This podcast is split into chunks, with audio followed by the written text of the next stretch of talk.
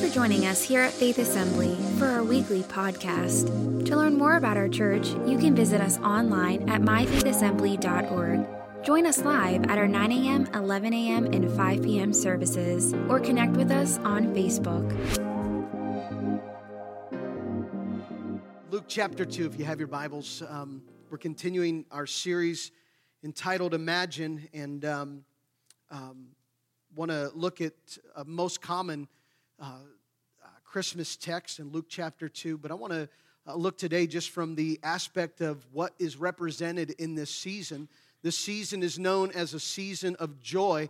We're reminded of it. It's on our decorative pillows this time of year. It's on special coffee mugs designed for this season. It's on artwork that we put out during this time of year and then take it down when it's over. It's joy that is even put on the light displays of our front yards. It's the season of joy. The unfortunate thing is that joy itself and the effects of joy are sometimes seasonal as well.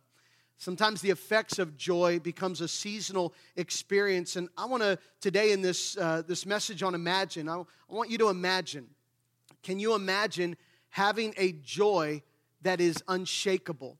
A joy in every season. A joy that remains no matter the season, no matter the circumstance, no matter the situation. A joy that sustains. In Luke chapter 2, I want to look in just a couple verses here. Would you stand with me today? And read a familiar scripture. If you have ever seen Charlie Brown and the Peanuts Christmas, you have heard this. And so you are very, very much aware of it. Here's what it says in Luke chapter 2, verse 8. That night there were shepherds staying in the fields nearby, guarding their flocks of sheep. Suddenly an angel of the Lord appeared among them, and the radiance of the Lord's glory surrounded them. They were terrified.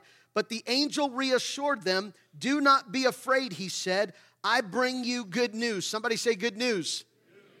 I bring you good news that will bring great joy. Now say great joy. Great joy. I bring you good news that will bring you great joy to all people. The Savior, yes, the Messiah, the Lord, has been born today in Bethlehem, the city of David. I bring you good news that will bring great joy. High five somebody beside you right now and tell them this is the best news ever. It's the best news ever. Some of you just started high fiving before you even knew what was going on. Whatever. Here we go. This is the best news ever. I want you to hear this today. This is the best news ever. Are you hearing me? I bring you good news. This is not me speaking. The angel of the Lord sent from heaven, the host of the angels' armies came and declared among shepherds that this is good news, that he has given good news that will cause great joy. Father, I pray today that joy would come alive in our hearts. Let the truth of what this good news is, God, let it transform. And I pray that whatever season we're in, God, let it be a season of joy, a season of your Spirit working in us, we pray. We ask this in Jesus' name. If you agree with that today, would you say amen? Amen. You may be seated. Joy Unshakable. That's the title I want to share from this morning. Joy Unshakable. In 1 Peter 1, verse 8, Peter talks about joy unspeakable. Some of us know that song, and the moment I sing it, your toes started tapping, or you started tapping your toes and singing the joy unspeakable and full of glory. Now I just said those words, and somebody like, it's just not going to stop right now.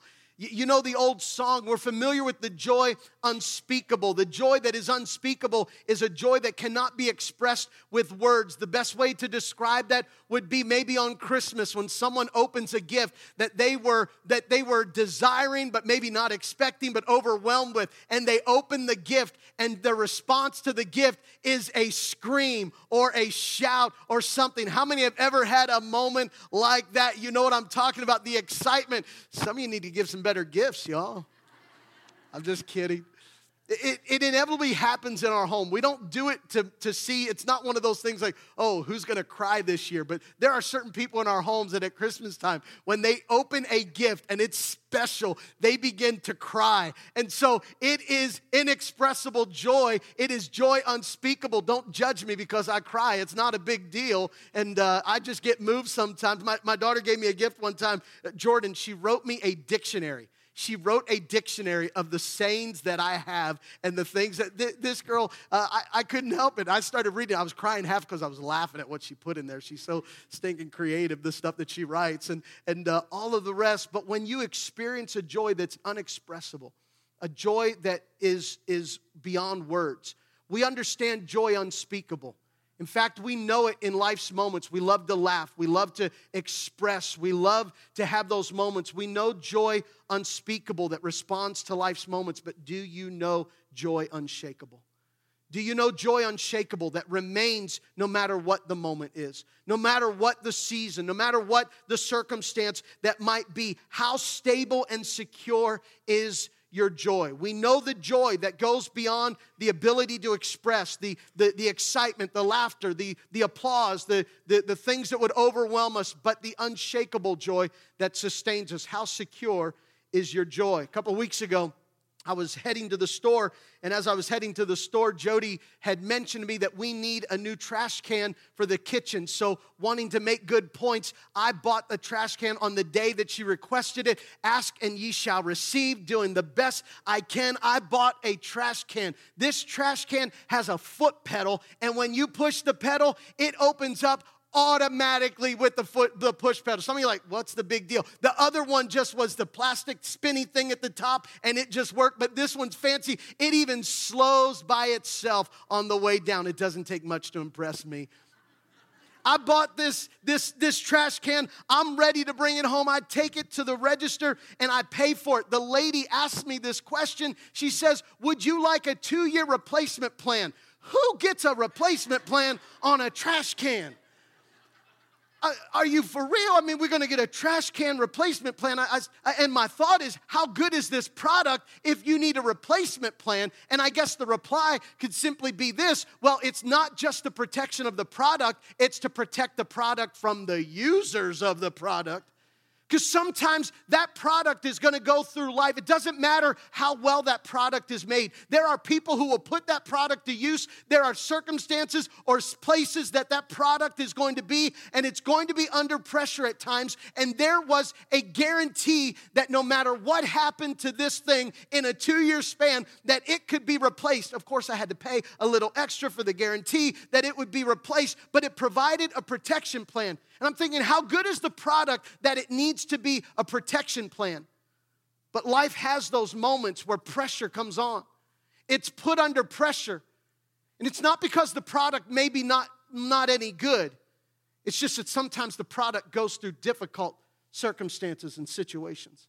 Sometimes there's uses that were unforeseen and places that it puts us. It doesn't mean today that you're in the wrong line of work. It might mean that you've got to learn how to manage some of the pressure that's come into the line of work that you're in. It doesn't mean that you're married to the wrong person. It just means you need to learn how to manage the pressure that has come in this situation. It doesn't mean that you've made the wrong decision in your studies or your career path, because it doesn't matter what your past has been. What matters is your right now, because even if you did make a wrong decision in your past, there is a God who knows how to take life's pressures and push you and move you into the place that He has for you, that He is still able to work out a hope and a future in your life, no matter what the past may have been and no matter what the past may have brought you through. That whatever pressure, life, we're going to go through pressure. Doesn't mean that you didn't have a good life before. It just means, no, now life has a different pressure. You're going through something different than you've gone before. You're going through something you didn't really prepare for, didn't understand what it would be. But just the same, that in our lives there needs to be this protection plan. What is it? It's a guarantee. It's a guarantee that no matter what happens, that there is something that can back it up. I want you to know today that the product was good to begin with, but the backup plan and the protection plan caused it to be great. Your joy is good. But when you know the source of your joy, that's when you know great joy. When you know the source of your joy, when you know that there's a backup plan, that your joy is not because of life's right now moment, but your joy is that there's one who's brought you good news, who's given you a hope and a future, that you know your joy is built and based upon something far greater. Your joy is only as good as what it's built upon.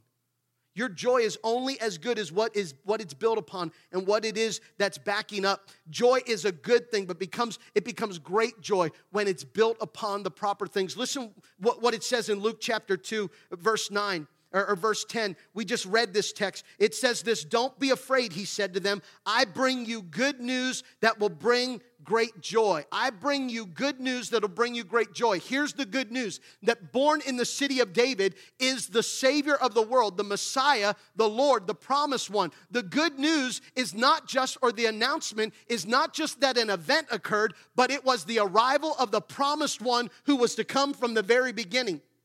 It was the promised one who was to come. It was not good news just because a baby was born. It was good news because the promised one from the very beginning, who is in control of all things, holds all things together, that the one who is promised was born. You have great joy because you know the good news. And too often we're waiting on temporary news or news that is in the moment to bring us joy, when that news that is temporary and momentary joy can only carry us so long. But the good news is what will carry you, no matter whether it's a good market or a bad market, no matter whether it's a sunshine or a rainstorm, no matter what the season, that there becomes a joy that can sustain and hold you. If you know the good news, it produces a great joy. If you want to write this down today, if you're taking notes, write this down. Your joy is only as secure as what you base it upon. Your joy is only as secure as what you base it upon. Joy is always connected to something that it's built upon. This is great joy. Is your joy in something greater, or is it in something vulnerable? Too often our joy is limited or built upon things of vulnerable circumstances and situations, that it becomes too easy for our joy to be snatched away, or for something to cause the joy to be lost. Realize this today, you never have joy for nothing. Joy is always dependent upon something. You don't ever just wake up and you have joy. Now, if you wake up and you have joy, there's a sense of everything is the way it ought to be. But how many know you always don't have that kind of joy? Now, if you do, I don't know where you're living or what you're doing or what's going on. There's no such thing as just always having the joy that is, I always feel like I'm on top of the world and everything's right where I want it. That's not joy. That's a joy that is unspeakable, but that's not unshakable joy. Because unshakable joy really means that there are times where it's not the best report, but I'm still holding on with a hope and a joy that is my strength.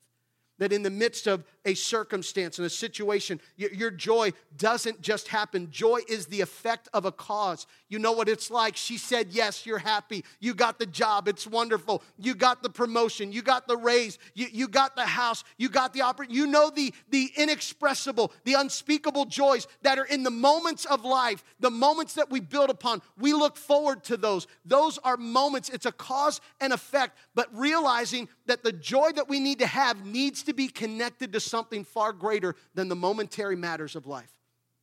Because there are moments when what you have today as a joy can be gone tomorrow.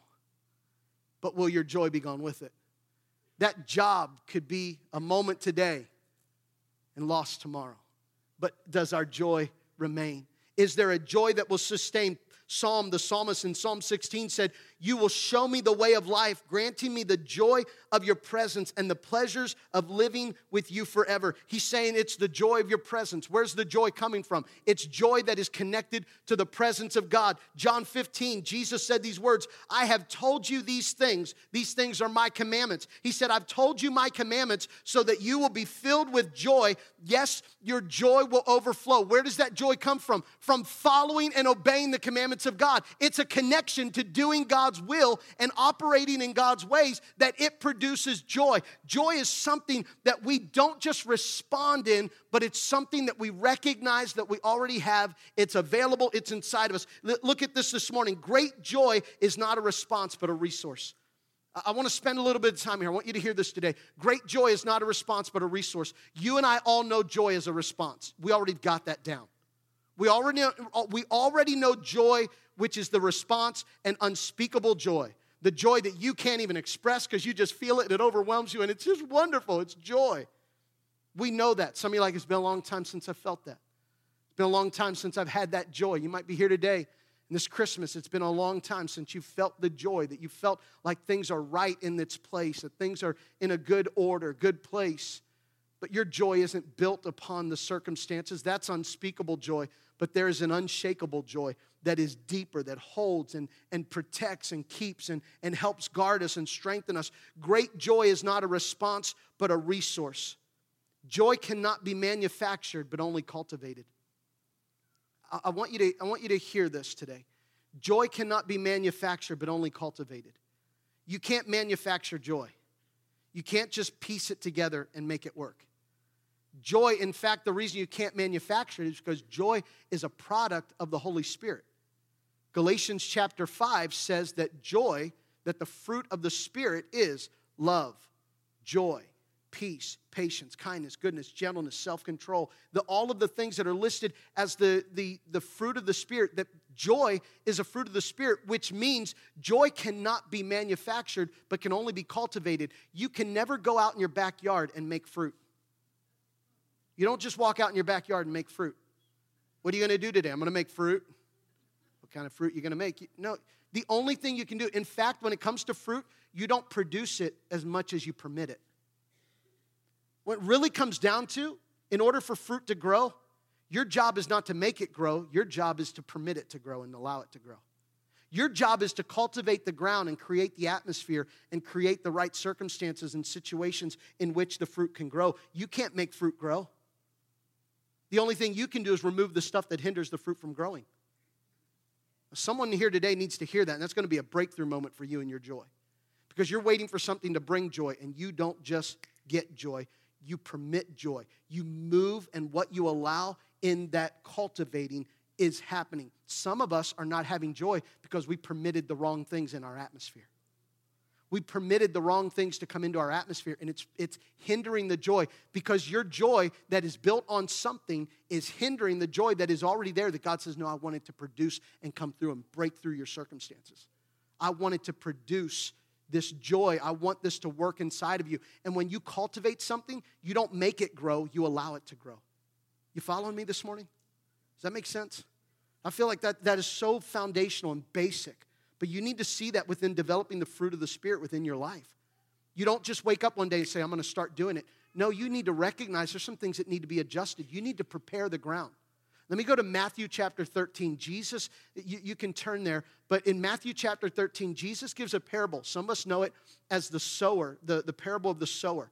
And he's talking about seed that has fallen on ground. He gives the parable, and it falls on 4 different types of ground. He gives the parable, and then he comes back later, and he gives the explanation to this parable or this illustration. I want to read that to you, and I want to look at these 4 grounds that are mentioned. Here's what it says in Matthew 13, verse 19. When anyone hears the message, Jesus says, when they hear the message about the kingdom and does not understand it, the evil one comes and snatches away what was sown in their heart. This is the seed that is sown along the path. That's the soil number 1. It's sown along the path.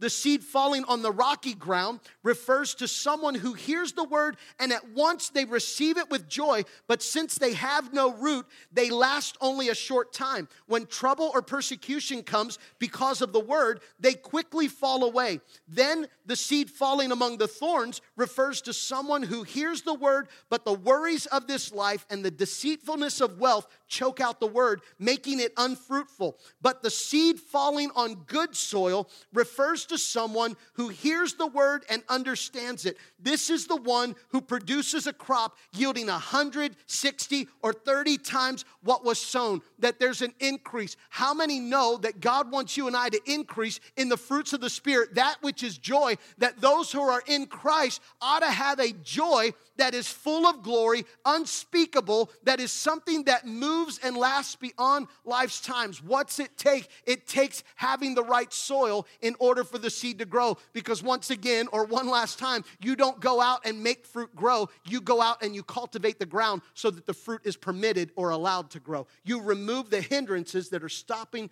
the fruit from growing that needs to take place. I want you to see these 4 soils that are mentioned. Here's number 1. It says it falls along the path. What's this represent? This is a joy. Now, I know he's talking about the word, but would you give me the permission to say that when we activate and allow and understand God's word, which is the good news, when we allow that to take root, it will produce the fruits of the Spirit, and the joy is one of those, that it will produce joy in our lives. Is that okay? Would you agree with that? That when we allow the Word of God, when we know the good news, I bring you good news that will cause great joy to all people. So here's number one. Number one is it falls along the footpath, or along the path. Jesus says this, that it's along the path, the footpath, where everybody travels. Some of us are not finding joy because we're putting our joy where people can easily step on it. We're letting our joy sit in places where people can easily step on our joy. We're putting our joy, this is based on other people. This is based on people's acceptance. This is based on a grouping. This is, our joy is all about the people we're with. There's nothing wrong with having joy about the people you're with, but if your joy is so wrapped up with the people you're with, then that's a joy that can easily be stepped on. You know why? Because people will always let you down. It's not my intention. I don't mean to let down. I don't mean all the time. It's not something of intention. But I'm prone to an imperfection in this world of things that would happen, and even things I didn't mean to do or didn't intend to do happens. And so it gets crushed and something happens. You hurt, you harm, and there is difficulty. I need to do my best not to step on your joy. I need to do my best not to step on your joy. But you know what else we need to do? I need to not only do my best to not step on your joy, but we've got to be careful we don't let our joy just sit around where people can walk all over it. That we don't put our joy in other people, of people's responses, what people give us, what people do for us, that gets so wrapped up in people that when the joy is on the path that people are walking on, that it can easily be crushed. Jesus is saying that the seed that's on the footpath, that it becomes trampled. The birds come and eat it. It doesn't even have any place to go because it's set where it doesn't belong. He says as well then that the rocky soil, that some seed falls on the rocky soil, and this rocky soil speaks to circumstances, because if you hear it earlier when Jesus says it, he says that it grows or it takes off immediately, but it doesn't have deep roots, and so when the sun comes out, it scorches it. You know what that means? That means that's the joy that responds to circumstances. If the sun's out, depending on how the sun is, depending on what the sun is doing, the sun will determine how well this joy is going. If you base your joy on the weather, how many know you've got a difficult time ahead of you? It becomes circumstantial joy. It's built on the circumstances, that if things go in my favor, if they respond the right way, if I get the right job, if the thing happens the way I want, if it moves forward, if it's built on the circumstances, and when the circumstances don't go our way because they won't always go the way we want, that our joy becomes so difficult to really cultivate because we've allowed it to be built on something that is not deepening. It becomes circumstantial. Even as I'm sharing this today, what is it that brings you great joy? You know, one of the great joys for me, my most joyous moments for me are family. I'm just that guy. I'm not the guy that's like, in fact, this is what, you know, when I go see a counselor and a therapist, he's like, dude, you need a hobby. I'm like, well, I'm not that guy that's like, hey, let's go spend time and whatever. If I'm going to go spend time, it's like, well, let's go visit a church and see what they're doing for Jesus and how we can do something big for Jesus. I need a hobby. You know, one of the things that really drive me and the greatest joy, man, I couldn't wait on Thursday. My son was coming home from school. I sent a text to everybody, and I'm like a stinking ball baby in my car, not completely, but like I'm telling my family, like, man, I'm so glad y'all are going to be home. I can't wait for this. This is what my joy is built upon. This is my hope and my joy. But you know what? There are circumstances that can easily come and take in those moments. And when your hope and joy is built on circumstances, even good things, there are circumstances, and there's nothing wrong for that hope and joy. My goodness, I don't think my family minds that I love them to death, and I'm pretty happy with my whole family, and I love my family. I don't think that's a problem. But if my family ever becomes more important than my joy, my hope found in Jesus Christ, that's a problem. That's a problem. When that becomes more my identity and more my purpose, more of what makes me. I don't know what your joy is. I'm just telling you what mine is. I'm not the golfer. I'll go sometimes. It's horrible. I'm not good at it. I'm not going hunting. That whole cutting the thing open and doing that stuff. When you're done with it, bring me the goods, but it's not my thing. Let's go to a sports game. We'll do that. There's joy, but what is your joy? What is it that you've allowed to be? And there's nothing wrong with your joy. The only problem is it deeper than the footpath and the circumstances. Because there's going to be moments where pressure's going to come. And do you have a backup plan? Or is it built on people, on circumstances? Or number three, the third thing that Jesus says, that there are those that fall among thorns. And this is what I'd say, it's built upon personal agenda. It's built upon personal agenda. He says they're overcome by the worries and the deceit of this world. Well, what's the deceit? Running after the stuff that we've made our own God, our own idolatry and stuff that we're running after, our own personal agenda, I would call it. The wealth, the things that we try to have, the things that we want. There's nothing wrong with having and wanting those things, but once again, if those things do not become in their proper place, then it becomes an issue, because what you have today could be gone tomorrow. But will your joy remain through the process? It's a miracle for the joy to remain, but that's how good the news is. Did you hear me? That's how good the news is. This is where we get in trouble. We celebrate the God because of how good the work is. But He is a good God not because He does good things. He's a good God because He is faithful, and He is faithful in all things. Yes, He does good things, but He is a God whose word will never lie, whose word will never return void, that will accomplish what we need. And you know what the good news is? The good news is that we have a Redeemer, that we have a Savior. Here's number four. He says, here's the ground as well. He says that it is good soil. Well, what's good soil? Good soil is when our joy is based upon the truth. Based upon the truth. You know why that's important? Because when it's the truth, it never changes. When it's opinion, it's going to change. I want to ask myself. In fact, I at times I'll ask my kids. In fact, sometimes I remember having a conversation with Jaron one time, and I said, man, I want you to tell me.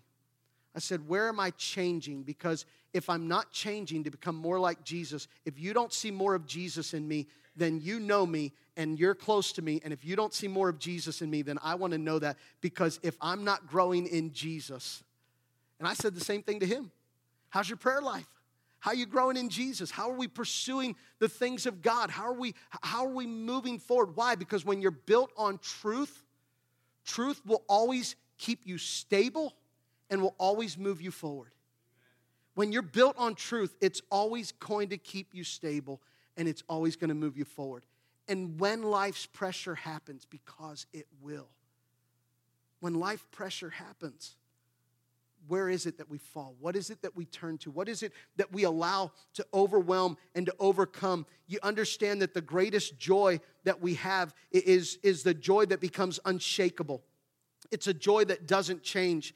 There's a specific word that's used to describe great joy in this text that we read. And just even as we're closing here today, asking the question, what is your joy built upon? Is your joy founded and built upon Jesus? Because everything else is going to change. Everything else is going to change. I bring you good news that will bring great joy. It's great joy because it's built on great news, on good news. And here's what I love. I looked at the Greek word, and some of you have been around long enough, you know I love looking at original words and seeing how this is. The word used to describe great joy, I think it's pretty cool. And when you hear it, you're like, of course it would. The word used to describe great joy is megas. Isn't that kind of cool? It's megas. Somebody's like, well, you're a nerd. Why do you think that's pretty cool? The reason is because we understand that megas is where it's the Greek word, but it's where we get mega. And when we hear mega, we immediately think of something that is sizable. But that's the one dimension of it. It's not mega. In fact, the real meaning of the word mega is not its size, even though that's when the moment I say mega, what do you think of? Something, it's large, it's big, it's something that it's a mega deer. If you go hunting and you found the buck, congratulations. And maybe it was mega, it was large, whatever. You think of size, but really the word mega does not refer to size. That's one dimension. What it fully means and really means is powerful. And we allow joy to be the same way. We see joy as a one dimension, and joy becomes the response to life. But the real meaning of joy is not the response to life. The real meaning of joy is power. Do you know why? Because some of the same words used to describe joy is also words that we use for comfort. Why do you think this time of year, "O tidings of comfort and joy"? Why is it comfort and joy? Because they're both megas.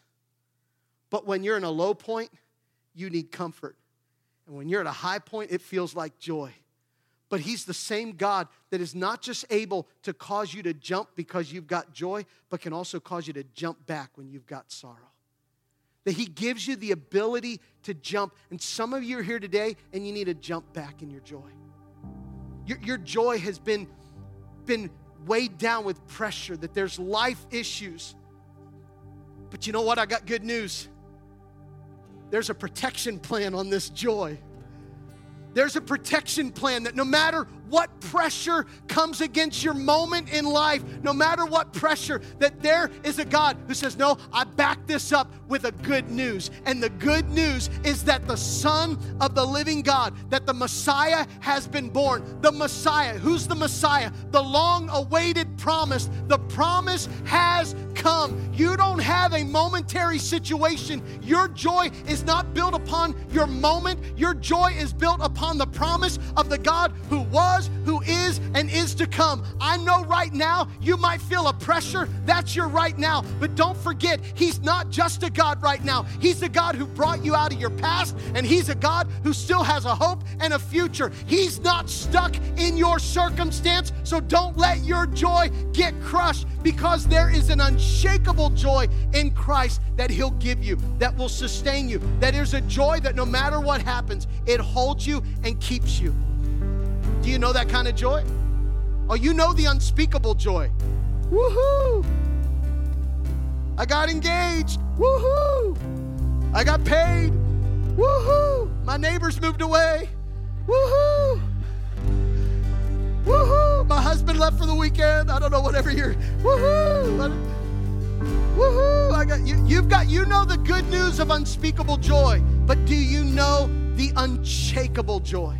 Do you know the unshakable joy that's at the moment? It's like, I don't have a woohoo, but I know that my God is faithful. That's the joy. Joy is not one-dimensional. It's three-dimensional, that it becomes strength. Oh, tidings of comfort and joy. Do you know one of the most common responses to joy is probably, you would say, well, it's shouting or making a noise or woohoo, or whatever your noise is. But do you know one of the most common responses to joy, even in Scripture?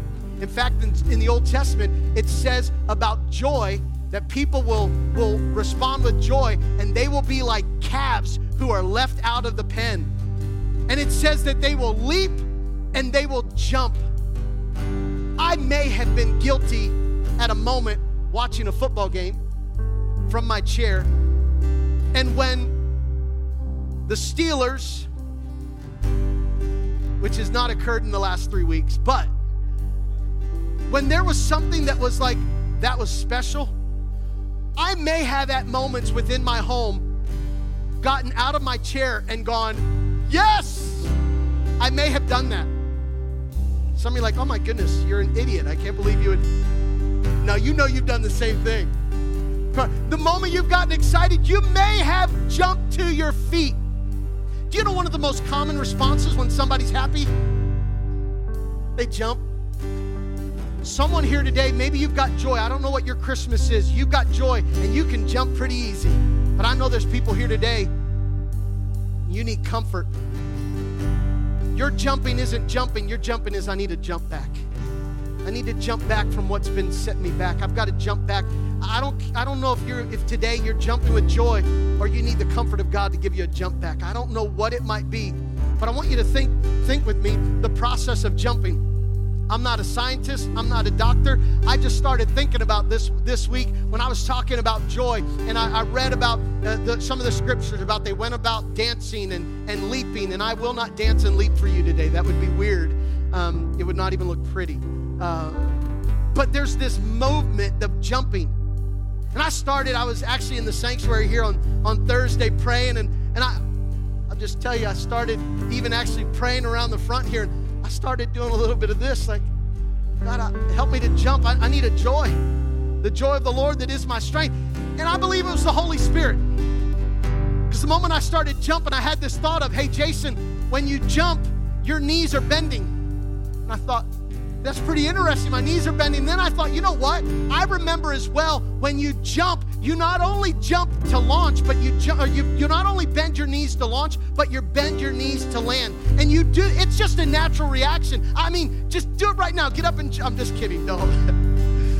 I mean, if you tried, if you would just jump, the moment you jump, it's the natural reaction that your knees bend. The Holy Spirit spoke this to me, and I know within the body, the reason our knees bend is because we bend our knees to alleviate the pressure that when we're jumping or when we're landing, if we did not bend, it would be too much pressure on the joints. But because we bend, it alleviates the pressure. And the Holy Spirit spoke to me and said, my people don't have joy because they've not bent their knees enough to alleviate the pressure. They've not bent their knees enough in my presence to alleviate the pressure. They're carrying it all on their own. They're doing their own thing. They're trying to figure it out. They're trying to get their own counsel, their own way. They've not bent their knee. And someone here today, when was the last time you bent your knee in the presence of God and say, God, I need the joy that comes from you, not the joy that I can carry, but the joy that I need to bow on my knee and allow the Spirit of God to cultivate in me a strength that is not my own. I can't carry the pressure. I need a backup plan. I need a protection plan. I need a guarantee. Guess what? I bring you good news. That's all I got. I bring you good news. I bring you good news that will bring great joy, megas joy, not one dimensional momentary joy, but joy that will last forever. Someone maybe today, your bones get a little stiff, get a little heavy. You need to jump again.